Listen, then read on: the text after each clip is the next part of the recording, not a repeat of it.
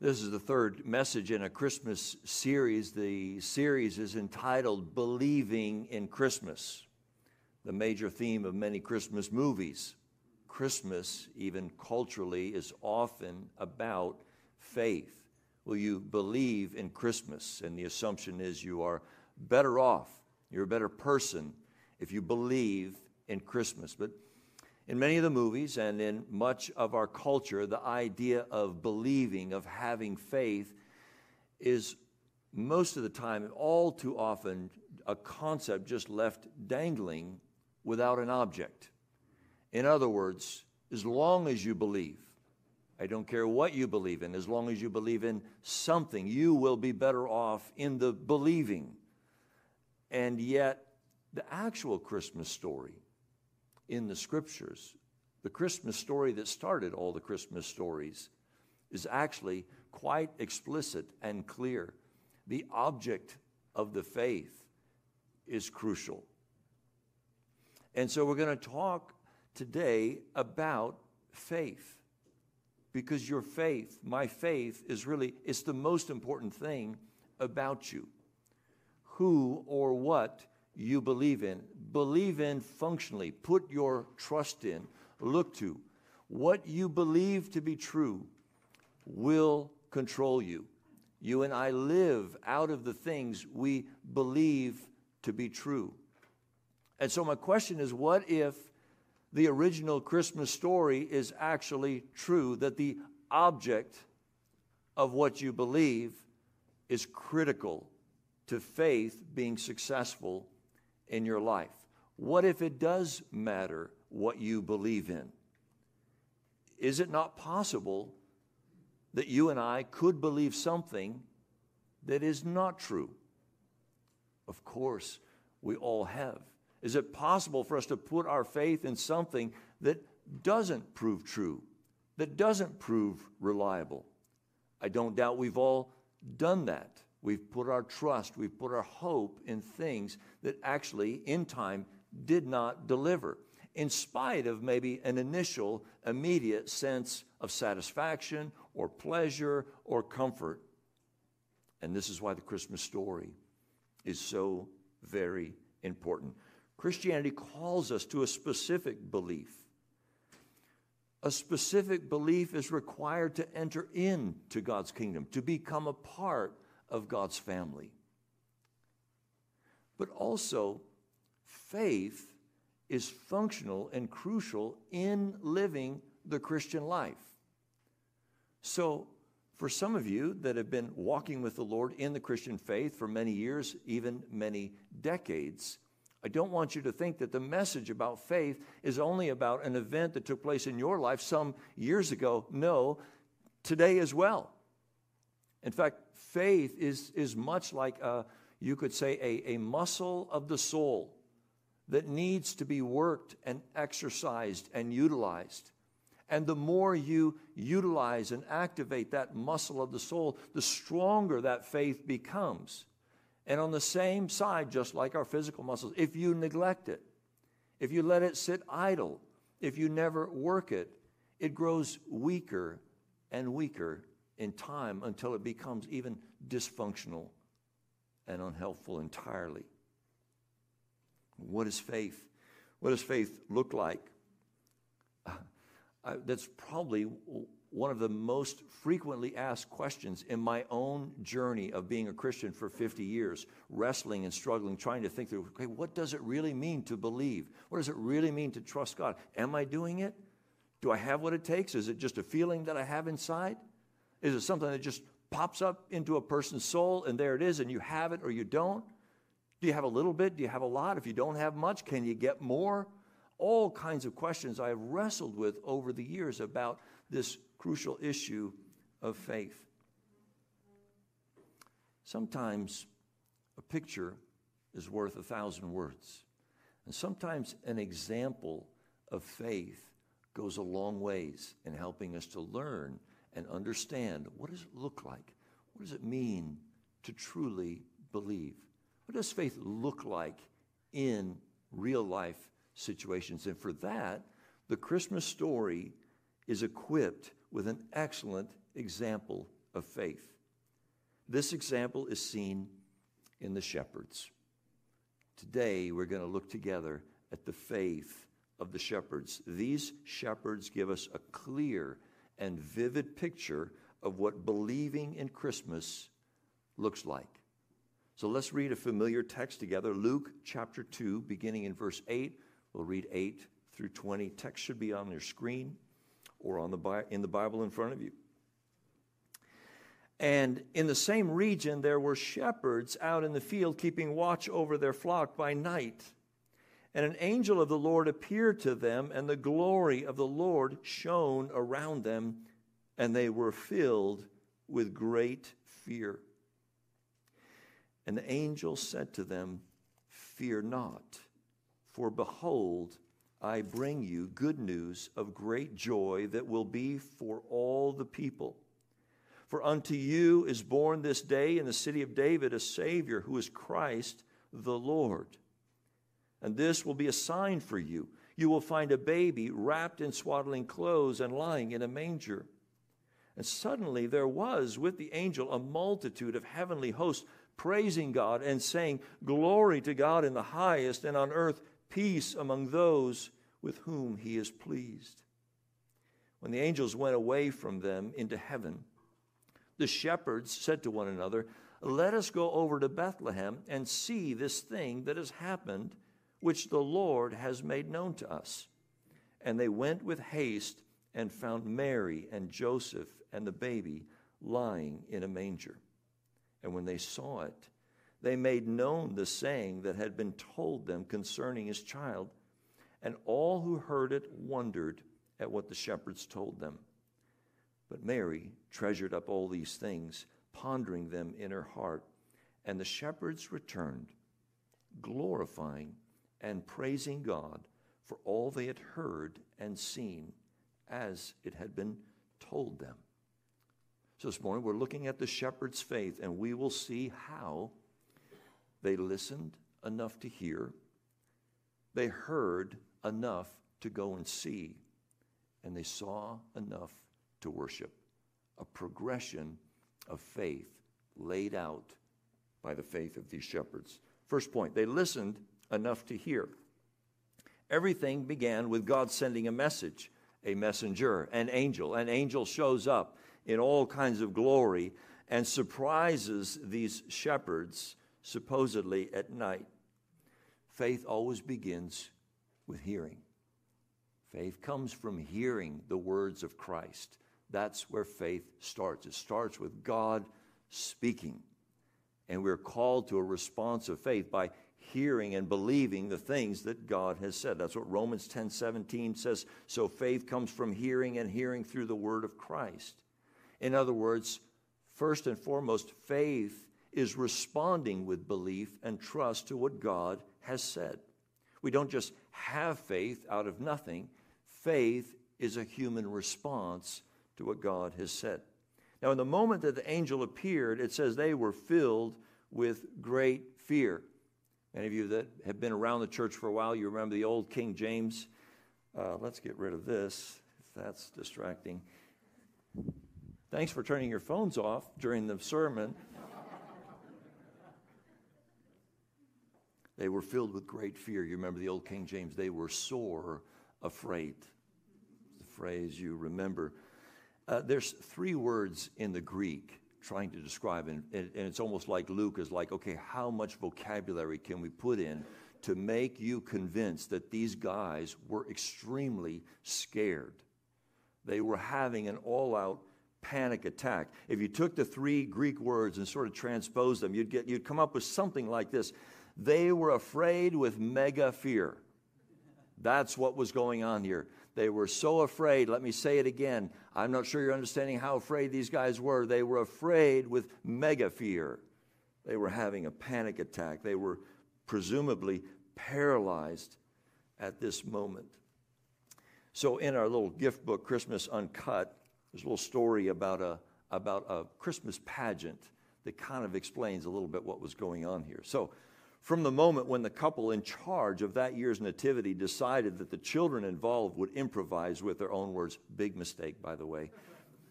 if you're ever in charge of the nativity scene. There was always a serious chance things would go wrong. The performance began smoothly enough. The children were loving it. Their parents and grandparents and aunts and neighbors were too. But then the angels appeared to the shepherds. The tea towel head dress wearing young shepherds had been told that angels were not cuddly or cute, that they were, in fact, scary. And one of the shepherds had thought hard about how he would react if he saw a terrifying angel. So, as the blonde haired girl playing chief angel, complete with white sheet and gold tinsel, appeared on stage and opened her mouth to begin speaking, he jumped up. Ah, he shouted. And run, he said. And with that, the shepherds disappeared off the stage, leaving several toy lambs and a deserted chief angel. She announced the birth of Jesus to an empty stage. These guys were petrified. They were sore afraid. How they felt at that moment surely was some of the strongest feelings they had ever experienced in their lives. They had never encountered anything like this, if they even heard of such a thing. But they didn't run, they didn't shut down. They didn't conclude that this was either the end or, at the very least, a situation to escape from. How do you feel when you're sorely afraid, when you're mega feared? You want to get out of that situation, and yet they stayed. They listened. Now, maybe they were paralyzed and couldn't move because they were so afraid. But that moment of being so afraid was a critical move, moment and a beginning of an act of faith. Sometimes we're so afraid to move ahead, afraid to approach. I was here actually on this campus interacting with somebody, and we were talking, trying to get some logistics taken care of, and I invited this gentleman to church. He said a quick and immediate no. It was a refusal. I wondered if I even finished the sentence, if I was done with my sentence. He had a, an immediate and adamant no, I'm not interested. No, I don't want to come.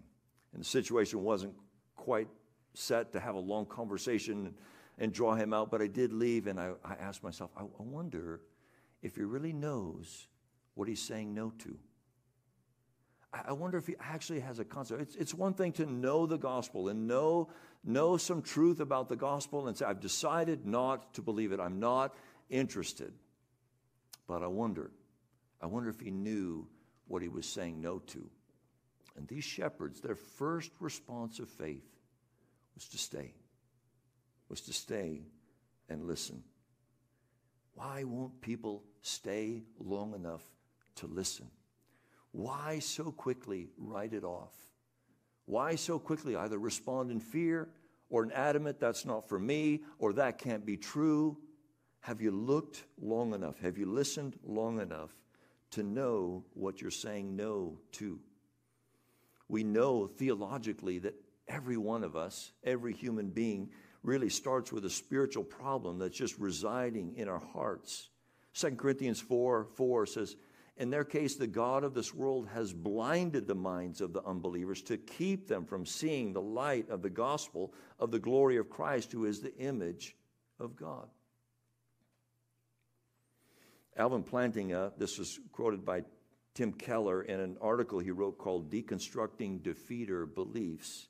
Alvin Plantinga wisely asserts that people avoid Christianity not because they've really examined its teachings and found them wanting, but because their culture gives huge plausibility to believe a series of defeater beliefs that they know are true, and since they are true, Christianity cannot be true. In other words, there's a defeater belief that says, I really believe that. Things like, well, there cannot be only one way to God. Therefore, Christianity cannot be true. All religions are man made ideas. I believe that to be true. Therefore, Christianity cannot be true. There's hypocrites in the church. Christianity is against science. The Bible is just another book written by flawed people. I'm a reasonable, good person, so I don't need religion to make me better. How could I believe in a God that sends people to hell? Whole series of questions. Oh, we'll be addressing a lot of these questions in the bridge course coming up. Common questions that many people have that have formed what Keller and others have called a defeater belief. I believe this to be true. Therefore, when I invite them to church, their immediate response is, not for me. Don't need that. Don't want that. It's also, we know it's a little bit terrifying to be in God's presence. When God shows up, it's a frightening ordeal.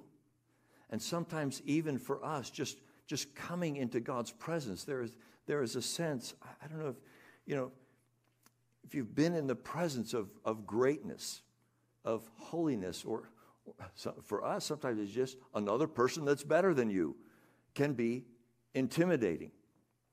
I remember when I was in middle school, I started learning to play the drums. And I want you to know I was quite good at it. I was first chair drummer in the eighth grade. First chair. Yeah, I don't think you quite understand how good I was. That means nobody in the school was better than me at playing the drums. I was the best in my middle school in eighth grade. And so when I won all the awards, which there were many, by the way, and I went off to the state competition, I strode into the competition rooms because I was the best drummer in my middle school. And I started walking the halls and listening in to some other drummers. And I sat and I listened, and I felt myself getting smaller and smaller and smaller the more I heard. And I peered into a room and I was listening to some guy do his performance, and I thought, I don't even know what he's doing. I can't even fathom what he's doing. This is amazing. And I was cut down to size. And that feeling that I felt, maybe you felt that in a different situation in your life, is just a small example of when we encounter a holy God.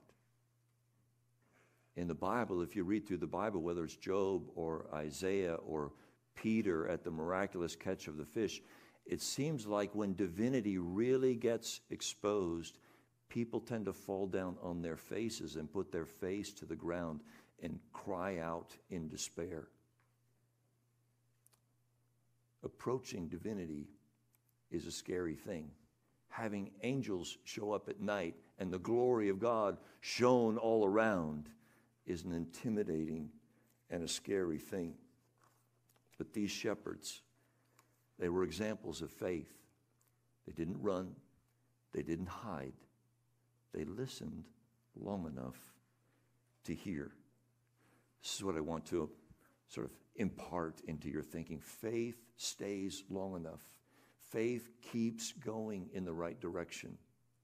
Faith doesn't turn away from God. It turns, in spite of how scary, nervous, troublesome, confusing, filled with doubts it might be, faith always moves towards the Lord, not away or to the side. They listened long enough to hear. Point number two, they heard enough to go and see. They heard a message of good news of great joy. So, in the midst of a most terrifying moment of their lives, they heard words of actual comfort. Good news of great joy. In other words, what you thought and felt was your greatest fear is somehow actually your greatest joy. What you were expecting to hear was bad news, scary news, terrifying news, but when you listened, it was good news of great joy. Listen long enough to hear. You're going to want to hear this. Don't run away too quickly. Don't say no too quickly. Are you sure you want to say no? Do you know what you're saying no to? Listen long enough. Hear what's being said. Oh, this is for your good. This is news, good news of great joy. That, that term good news, we use it often. It's where we get the word gospel from, or evangelical, or even evangelism it was used typically in the Greek culture at that time. It was the announcement of a battle that was won. So the army is off and fights the battle, and the messenger comes back with good news. We've defeated the enemy. The battle is won. On May 8, 1945, known as VE Day, victory in Europe from the Second World War, when Germany surrendered to the Allies, making an end to the war in Europe. Having suffered so much for so long, and after the loss of so many lives, this was a day of great celebration. In the UK, Winston Churchill appeared on the balcony of the palace and addressed a crowd of people celebrating, and he said, God bless you all. This is your victory. In our long history, we have never seen a greater day than this. Now, to live through the Second World War in Europe at the time and to endure all the suffering and the hardship and the difficulty, well, we can easily imagine how news of this war coming to an end would be received as the best news imaginable. But in fact, Churchill was wrong we have seen a greater day than that. It was the first Christmas day. It was the same kind of report. It was the same announcement of good news. And this was not just a world war, as significant as that was. This was the cosmic war.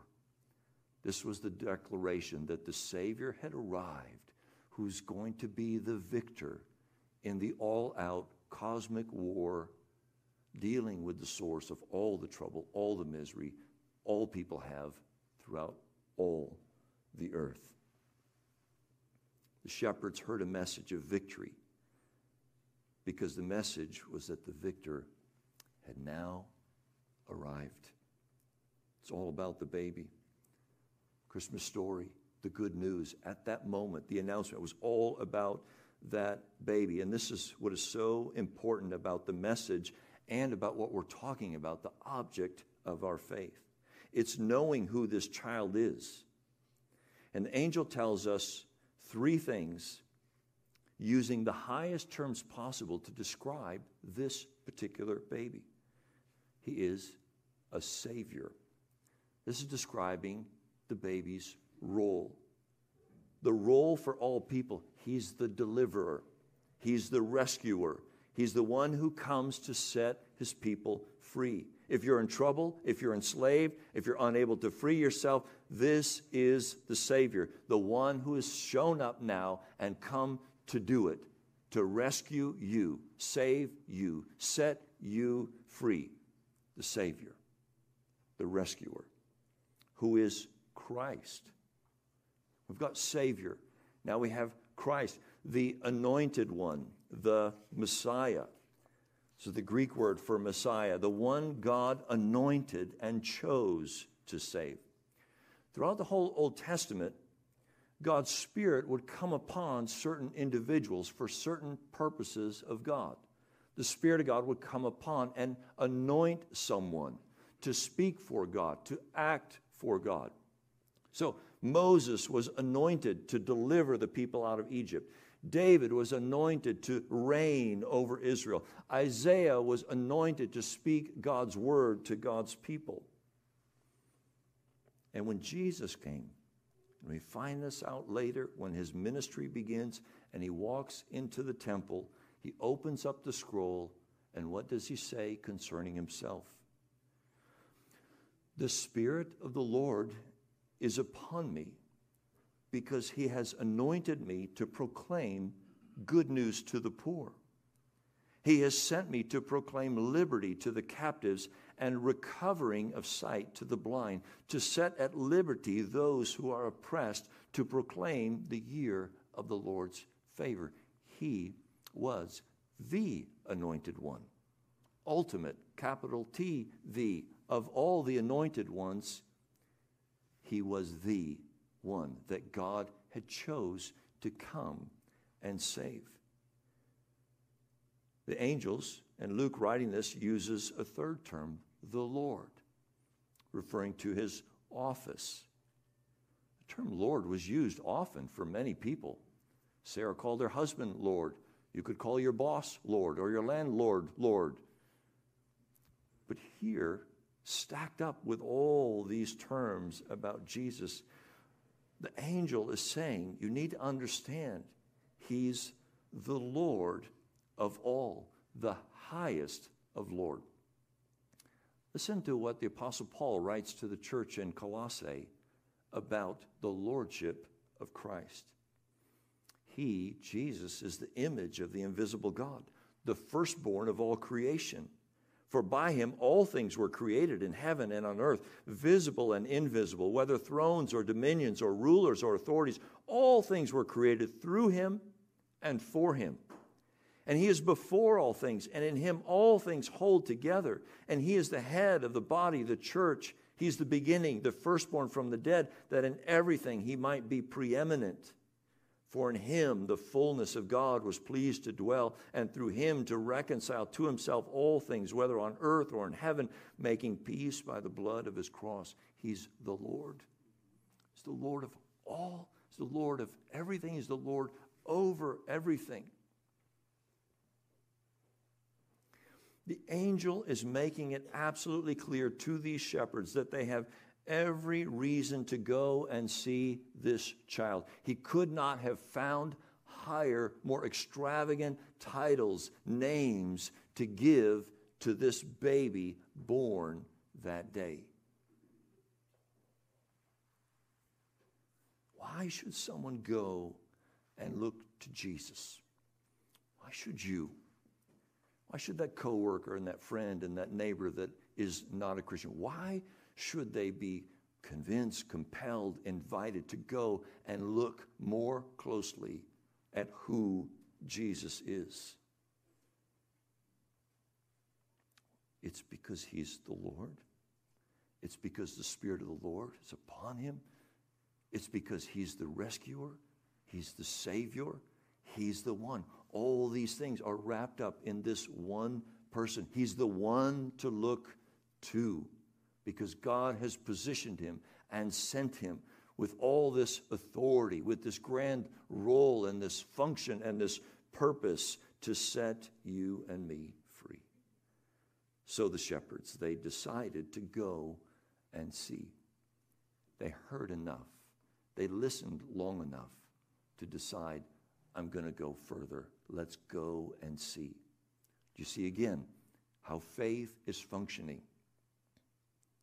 You stay in it long enough to keep learning, to keep listening. When you hear more and you begin to understand what you're hearing, you press in more. You say, I want to go and see. I need more of this. I want to find out more. I want to go and see. And so the angels tell these shepherds here's a sign, here's a situation a sign. When you see this, if you choose to go and see and you see this, this will affirm and confirm everything that I'm saying about this child. You will know that what I've told you is true about this child if you go and see the sign. And the sign is what? A baby wrapped in cloths lying in a manger. In other words, here's what's happening. You can verify what I'm saying that he's the Savior, the Christ and the Lord if you see the sign a baby wrapped in cloths lying in a manger. Now, certainly is unusual circumstances to be born in, but not so strange. In other words, you know, the point of the story is not that he was born in a manger. If an angel appeared on Skid Row in LA and said, Now I want you to know that a child was just born to a woman under an overpass about by 4th Street and the 110, and there's a little baby in a cardboard box under the overpass there. You can go and see this baby. I said, well, okay, those are not great circumstances, but okay, but do you understand what's happening with the, with the actual sign here? It's not about the circumstances so much that the baby is born, it's that, that those particular circumstances prove that this is a sign that prove who Jesus is. Because if the angels announced on Skid Row to a, a, group of folks there and said, Yes, and this baby that you're going to find in a cardboard box is going to grow up and going to be president of the United States and is going to go down in history as the greatest president ever. So go and see this child. So the idea is you go and you see the sign in order to verify the words that God has spoken to them. And so they go and they see. The shepherd's faith took the next step. We might think of faith as some kind of a feeling. And when we don't feel that feeling, we think, I don't have faith. So therefore, I shouldn't go and look. Therefore, I should look somewhere else. Maybe I should listen to someone else. Maybe I should look on TikTok and try and find some answers to the meaning of life because I don't feel a sense of faith here. But you see what's happening with the shepherds. They keep moving towards the Lord.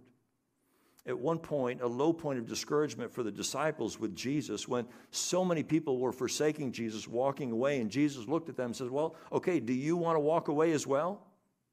You remember Simon Peter answered him, Well, but Lord, to whom shall we go? You have the words of eternal life. And we've believed and we've come to know that you are the Holy One of Christ. Yes, Jesus, I feel like leaving because the thing you just said about eating your body is really weird and really confusing, and we're not sure what to make of it, and we're filled with doubts and we're filled with confusion. But when you talk about leaving you, that's different. Where else are we going to go? Who else? Who else are we going to listen to? Maybe we need to stick around and press in even more so that we do understand that strange saying that you just said. Faith stays in, stays the course. Whatever the trouble, whatever the fear, whatever the doubt, whatever the confusion, faith is functioning in the heart, drawing nearer and nearer to God. We all have times when we struggle with trusting God. If you've been a Christian for more than a week, you've struggled with ways of trusting God. And if you've been a Christian for 50 years, you have a long, long list of ways that you struggle with trusting God. These are times to exercise faith, to listen a little longer, to go in a little further, to look and see a little more, but always towards the one always making sure the object of your faith is fixed on a baby wrapped in cloths in a manger. They saw enough to praise, point number three. They heard enough to go and see. They went, they saw enough to praise. They saw the sign. They saw this baby wrapped in rags lying in the manger and faith recognized the sign. It was exactly like the angel had said. Regardless of how unique seeing a child in a feeding trough might have been, the fact is, the point is that that's what the angel said they would see, and that if they saw it, it would be proof positive of the rest of what the angel said. And so they saw the sign faith in their hearts recognized the sign. When God says something, and He says, You will know that what I said is true by seeing the sign that I give you. The sign that you see is proof that what I'm saying to you is true. So when Isaiah spoke about a suffering servant, and John the Baptist called out, Behold, the Lamb of God who takes away the sin of the world. And when Jesus tells his disciples, This is my blood in the new covenant, and then laid down his life on the cross, then we look to that cross and his death on it and to his resurrection, and we see the sign, and faith recognizes the sign. Jesus was not the only one to die on a cross. At that time, they were crucifying hundreds of people. He was one of many. He was one of three at the moment that he was crucified. So, what is significant about him? Well, he's the sign. Him on the cross is a sign of what God has said. So now, what God has said that this sign would affirm is that his death on the cross was an atoning sacrifice for your sins and mine. The death meant so much more. You'll find an empty tomb, a stone rolled away. It will be a sign that he's alive. He showed himself to over 500 people. It's a sign, it's proof of who he was. It affirms that the promises of God are true. It affirms that there's new life for you and for me.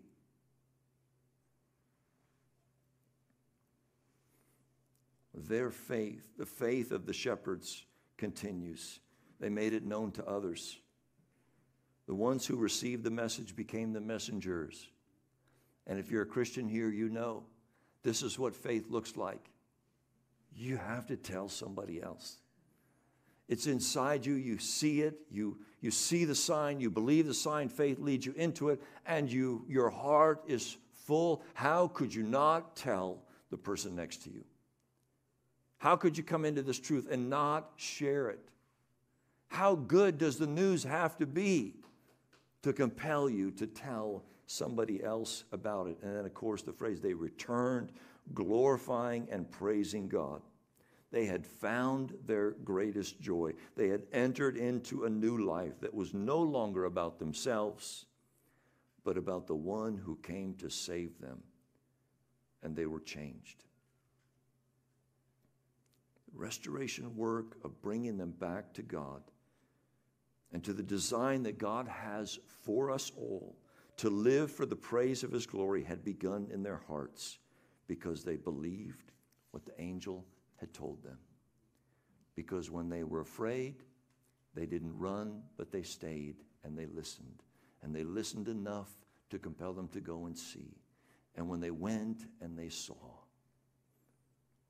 their hearts were changed and they turned into worshipers and belonged to the Lord at that point.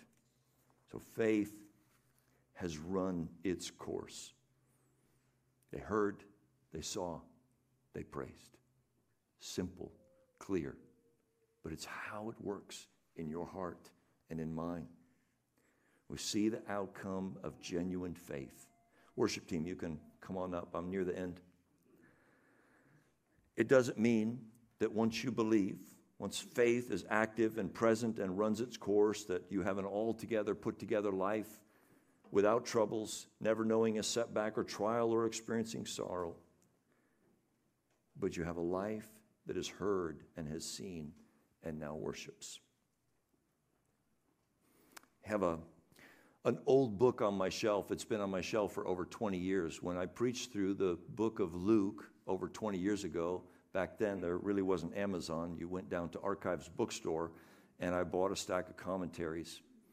And so there's a little book of commentary on Luke, and sadly, I've never used it. I've never gotten a word out of it, never got a quote out of it, never nothing. I looked at it many times, and usually it's kind of sad for me because if I use my book allowance for a book, I like to get a little something out of it. It should show up in a sermon somewhere, and this one never did. But I pulled it off the shelf this week and I got it. I got it. I found it. I got a sentence. It made the purchase worth the purchase. W. H. Griffith Thomas. The shepherds, model hearers, eager listeners, instant seekers, ardent believers, reverent worshipers, earnest preachers. There it is. There it is. We got it. Got my $10 back. He nailed it.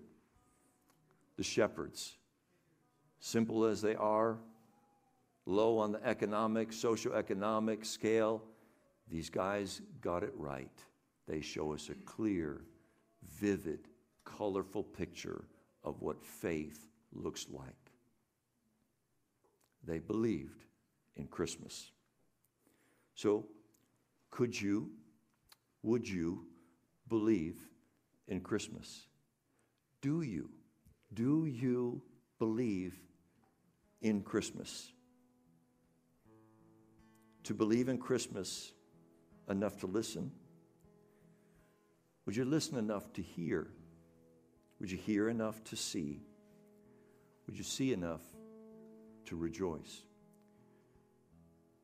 Would faith run its course in your heart and cause your response, regardless of your circumstances, regardless of the doubt, regardless of the trial, regardless of the success and prosperity that you might be experiencing? could faith still have its way drawing you towards the Lord? This is what our response ought to be at Christmas and always. Can I ask you a personal question? Is there something going on in your soul now that's causing you to pull back,